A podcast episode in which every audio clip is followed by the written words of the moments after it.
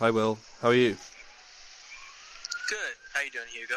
Yeah, not too bad, not too bad. W- where are you now?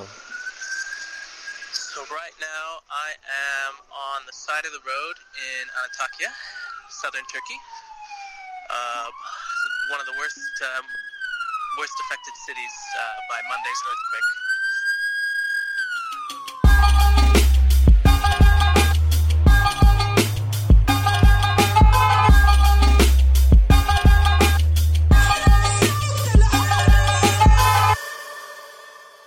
Four seventeen a.m. Monday, February sixth. A 7.8 magnitude earthquake strikes near the city of Gaziantep in southern Turkey. Tremors are felt in Syria, Lebanon, Cyprus, and Iraq. Initial reports from Gaziantep say that 70 people have been killed. What's the scene like there? So, as you can hear, there's been one constant throughout the day, and that is sirens. Ambulance sirens, army truck sirens, uh, police sirens. It's been just hectic. People rushing to and fro, emergency responders trying to find out where they're supposed to go, trying to coordinate, and distressed families waiting on the scene outside their buildings, which have just been completely flattened, hoping that even though it's been 36 hours, and even though you can't see anything but rubble, their loved ones are still alive. 9 a.m., Monday, February 6th. Turkish President Recep Tayyip Erdogan says that an emergency meeting has been held with governors of southern provinces. The death toll rises to 200. Many buildings in different cities and villages in northwest Syria collapsed, destroyed by this earthquake. Ismail Al Abdallah, spokesperson for the Syrian Civil Defense. Our teams responded to, the, to all the sites and the buildings, and uh, still now, many families now are under the rubble. Our our our fab, our teams trying to save them, trying to save the people, to save the, all the people from under the rubble with all capabilities, but it's it's it's very difficult task for us. We need help. We need the international community to do something to help us, to support us. Northwest Syria now it's disaster area. We need help from everyone to, to, to, to save our people. 11 a.m., Monday, February 6th. Reports from northern Syria describe widespread destruction. Syrian state media reports that more than 300 people have been killed in government held areas of Hama and Latakia, while at least 150 have died in opposition held Idlib province. Since you've been here, how many people have made it out alive? I think uh, alive. Uh, when we first arrived, there was someone who said he was uh, already out and he, I think, took his uh, son or daughter, and his wife was uh, under the collapsed building uh, at around 5:30 maybe. And then uh, I have witnessed one person uh, who was uh, taken out with uh, the stretcher, and if they are taken out uh, within that black bag, you know, it means it's already happened. And I have seen, I think, two people with stretcher, and the other one uh, all in the bags. Most of them not in one piece because uh, the responsible people here uh, show the people around, uh, the people who are uh, looking for their relatives. They one by one uh, go into the ambulance and try to uh, Identify uh, they i- identify the uh, people. Uh, but some of them are not shown at all because there's not much left to show. Uh, it's not uh, possible to identify, and we are also afraid that it may be one of our relatives as well. Um, Who's, who's been coordinating sort of search and rescue and, and coordinating efforts So- to help?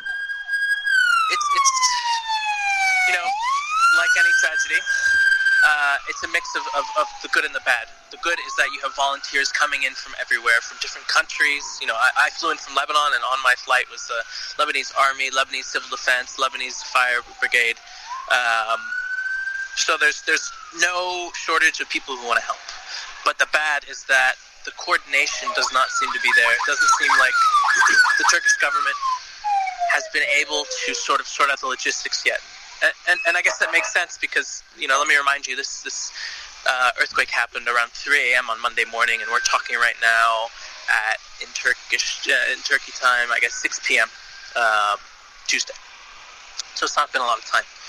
But uh, there's not been a lot of coordination. I've talked to different um, first responders today who have told me that you know they came because they're doctors and they haven't helped at all and they've been standing around all day or they don't know where to go or they just don't simply have the resources you know? Uh, there was at one point today where we actually heard voices coming from underneath a collapsed building.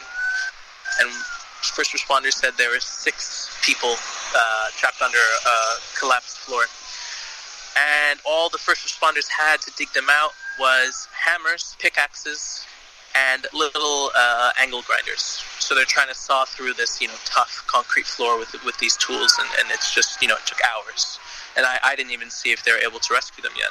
I think they're still going. Um, so it's it's it's chaotic. It's very chaotic. Has there been any good news at all? Uh, have you seen anybody get rescued or? or yeah, um, there has actually. Uh, about two hours ago. Um, I was waiting, like I said, to see if those six civilians were going to be rescued when all of a sudden I heard a big commotion. I followed, and they had found a survivor um, trapped underneath the rubble. Um, he had been under for there for uh, been under there for 36 hours, um, and he was cold. He was injured. He had been pinned under um, some some of the, the structural bearing in the building, um, but he was alive. Um, and they carefully um, brought him out um, and brought him to a waiting ambulance where he was whisked away to a hospital. And, and I think that was the best news of the day. President Erdogan speaks to reporters Monday, February 6th. Şu ana kadarki tespitlere göre 912 vatandaşımız hayatını kaybetti. According to the inspections, up until now, 912 of our citizens have lost their lives. 5,385 citizens were injured. The number of people rescued from under debris has reached 2,470. The number of buildings that are identified as being destroyed is 2,818. Since the search and rescue works are still underway, we don't know how far the death toll and the number of people wounded can rise. Ölü ve yaralı rakamının nereye kadar yükseleceğini bilemiyoruz. I don't know. It, you know, it's it's. I've never seen a natural disaster like this, and I'm, I'm traveling with three other journalists, one of whom who was there during the Kathmandu um, earthquake in Nepal, which which killed thousands. Um, and he said the same thing. I've never seen destruction like this. Um, Antakya, there's just so many destroyed buildings, and it just seems to just be. It's just overwhelming. Um, I've, we were driving through the streets today, and we would just see corpses uh, on the street. Um, no, I'm not. I'm not going to say it's a city littered with corpses. Maybe saw five or six, but the strange thing was that they were just sitting there, and people are just entirely overwhelmed. Um, doesn't seem like people know where to go.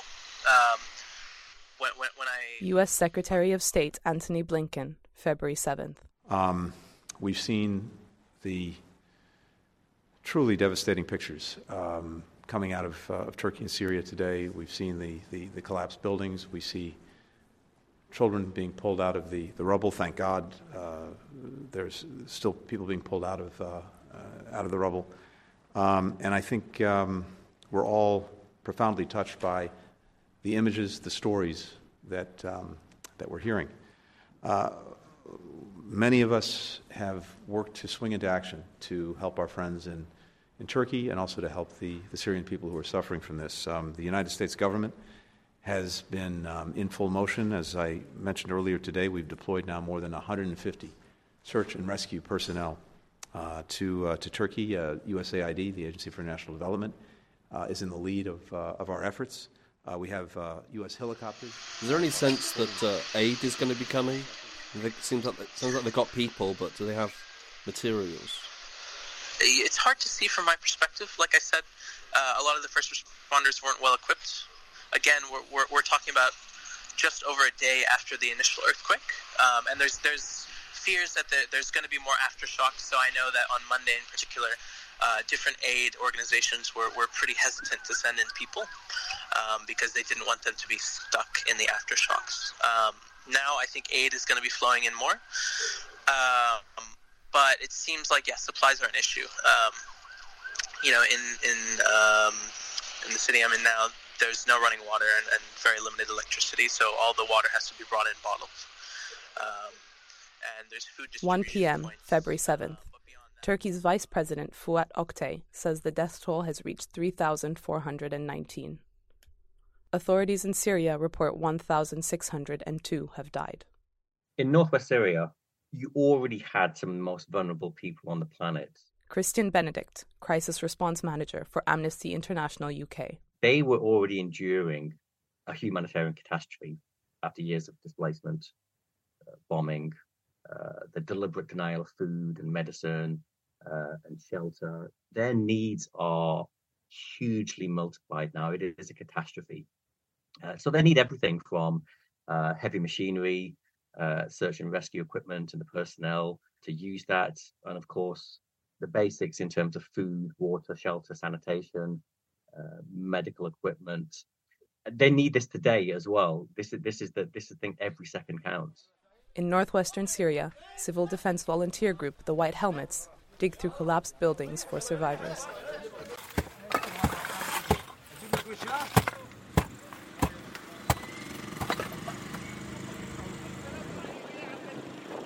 Hussein Bazar, a top health official from the Hayat Tahrir al-Sham linked civil administration in Idlib, northwestern Syria.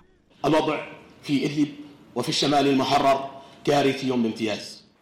situation in Idlib and the liberated north is catastrophic. We can't describe it with words. We are in the shadow of a tragic reality from which we suffer because of the many wounded and the destruction. As a health system, we are unable to provide health support to those who need it.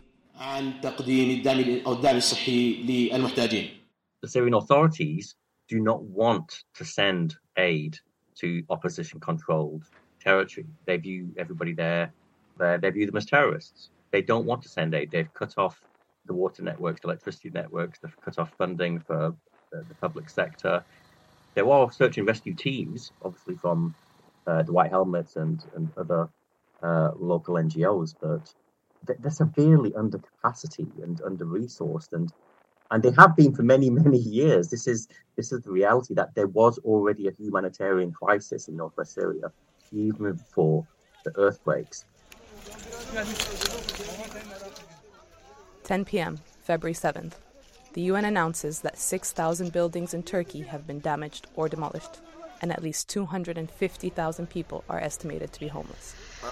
I'm guessing now there's a vast amount of people who are outside. Is, is cold becoming and sort of temperature and weather becoming an issue on top of everything else? Yeah, um, it is. I mean, right now in, in Antakya, Antakya there's um, no running water. There's very limited electricity.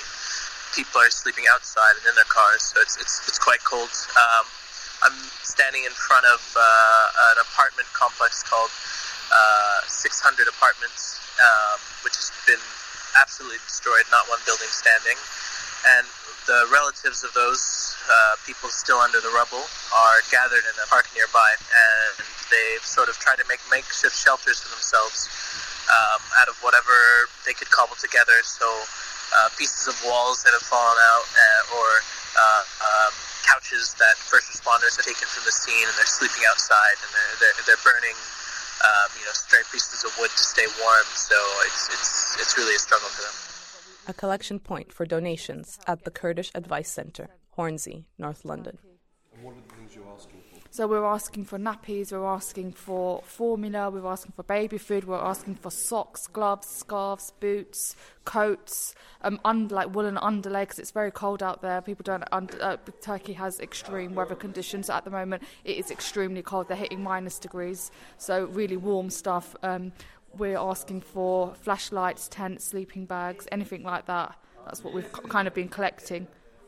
We're doing everything we can at the Kurdish Advice Centre. We're doing I mean, you can see yourself, we've, you know, collected loads of stuff. There's still a whole van full that's being transported right now. we're doing as much as we can, but we want more information there. We want more stuff to be go happening on that side. We need help from other airlines. Like we need airline help as well. We need more help, more you know, help getting this stuff to that country or to Turkey. And yeah. February 8th, President Erdogan visits affected Kahramanmaraş. Bütün imkanlarımızı seferber ettik ve devlet Unfortunately, so far the number of deaths is 8,574. The number of injured is 49,133.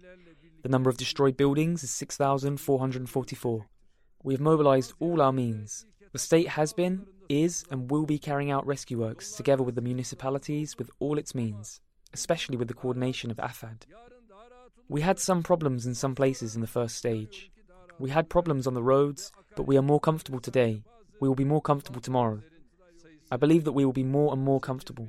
There are some minor problems regarding fuel and so on. We are overcoming them one by one.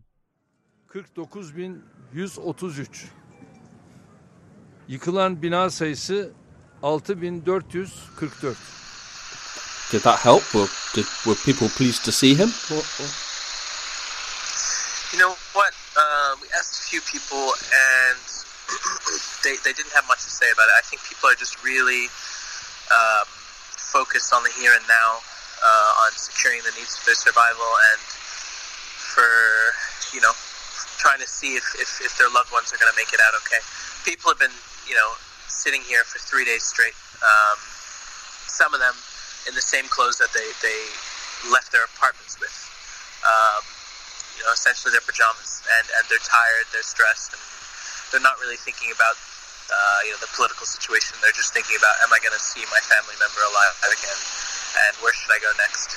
February 8th, Robert Holden, World Health Organization Incident Manager for Earthquake Response, holds a press conference in Geneva, Switzerland. We have got a large unfolding, huge scale disaster unfolding on us with large geographical spread.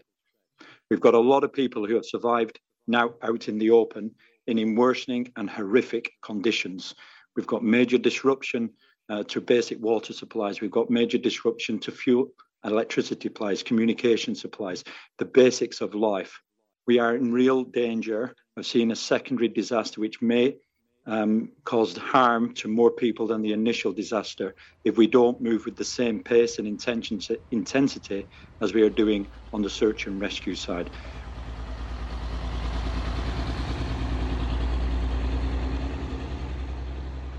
Morning of February 9th, 80 hours after the earthquake. The first aid deliveries are made to opposition held northwestern Syria. Six trucks are seen entering from Turkey. When you say there's aid coming in, is that state aid or is that sort of private donations and the like? So a lot of it, there's, there's a big mixture of the two. Uh, a lot of it's state aid, so uh, the the um, Turkish civil defense, is, is, leading the first aid response, and the army as well. Um, and then you have volunteer groups that are loosely affiliated with AFAD that are combing through the rubble. Um, but then you have a lot of private initiatives of people making soup and distributing sandwiches. Or I saw, um, you know, a family had come down and they had boxes of winter clothes for people to take. Or we saw people, we talked to people who had donated cranes to excavate rubble. Um, so it's, it's really a mix of both. February 9th, Washington, D.C. Spokesman for the U.S. Department of State, Ned Price, briefs the press. Earlier today, Secretary Blinken spoke with Foreign Minister Çavuşoğlu to express our continued support and to discuss how the United States can continue our ongoing efforts to provide assistance in both Turkey and Syria. So Secretary Blinken thought it was important to pick up the phone to his foreign minister counterpart now for the second time in nearly as many days uh, to have a conversation with the foreign minister about what uh, his government uh, was in need of, how the United States could continue uh, to be a partner in this effort, and how we could actually redouble uh, our support for efforts on both sides uh, of the border the efforts that our Turkish allies are undertaking, and the efforts to save uh, and to help the people uh, of Syria uh, ultimately rebuild. In New York, UN Secretary General Antonio Guterres speaks with reporters. We have released 25 million US dollars from the UN Central Emergency Response Fund to jumpstart the response. by early next week, we will launch a flash appeal for donor support for those affected by the earthquake in Syria. This is the moment of unity. It's not a moment uh, to politicize or to divide, but it is obvious that uh, we need massive support. And so I would be, of course, very happy if the Security Council could reach a consensus to allow for uh, more uh, crossings uh, to be used, as we need also to increase our capacity to deliver on cross-line operations into Idlib from uh, um, uh, Damascus. February 9th. Search and rescue teams fall silent in a desperate attempt to hear for signs of life in the rubble.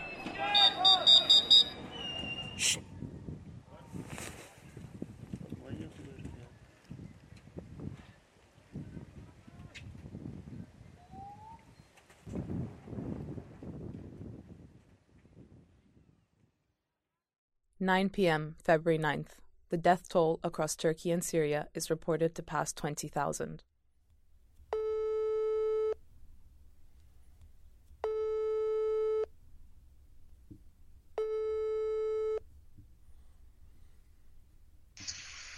Hello. Hey, Will, how are you?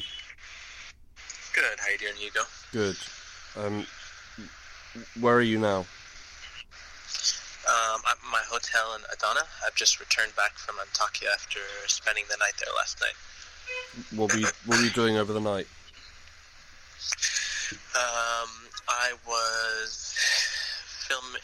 I was uh, talking to first responders who were digging through the rubble, um, and interviewing families who were waiting uh, for their family members to hopefully come out of the rubble alive.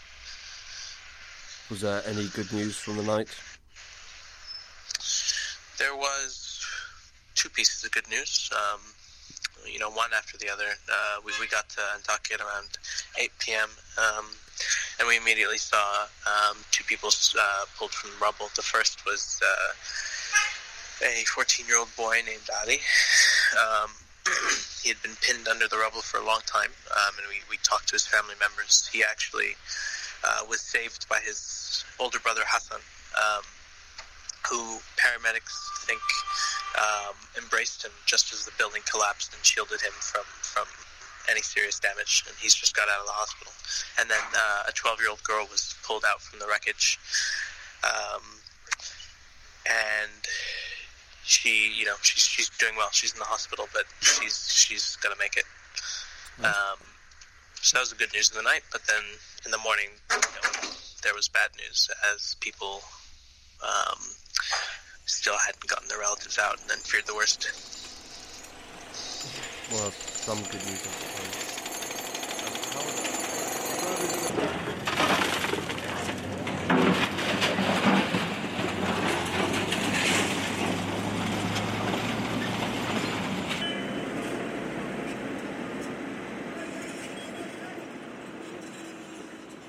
February 10th. The death toll rises to 21,000. Hey Hugo, I'm back in Beirut. It's it's hard to believe the earthquake only happened four days ago. It feels like weeks have passed. Since Monday, I've I've spent time with survivors of the earthquake, first responders, and families who just experienced profound loss. And you know, looking at this as a reporter, I'm always trying to find a narrative that ties events together. But covering this earthquake, it was hard to find that narrative. There are acts of heroism with fathers pulling their children out of the rubble, literally with their bare hands. And in the coming weeks, maybe we'll start analyzing if the government's response was adequate or if the international community could have done more. But for now, I'm simply trying to convey the scale of the tragedy, and it's immense. You know, I, I spent a lot of time in this one apartment complex in Antakya and talked to dozens of families who had lost loved ones and were waiting to see if more would emerge from the rubble. And each story was heartbreaking. And when you're sitting there listening to it, all you can think is that this story this one right now needs to be on every front page in the world. But then you, you hear another one and realize there's tens of thousands of stories like that.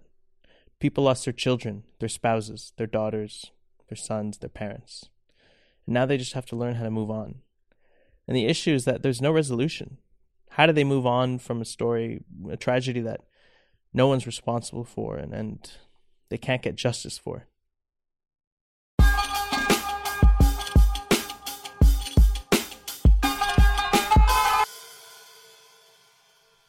This episode of The New Arab Voice was produced by me, Hugo Goodridge, with reporting from Will Christou, and additional help from Nadine Talat, Nick McAlpin, and Louis Faur. Our theme music was by Omar al-Fil. If you're looking for ways to help those affected by the earthquakes in Turkey and Syria, you'll find some links in the show notes with places where you can donate.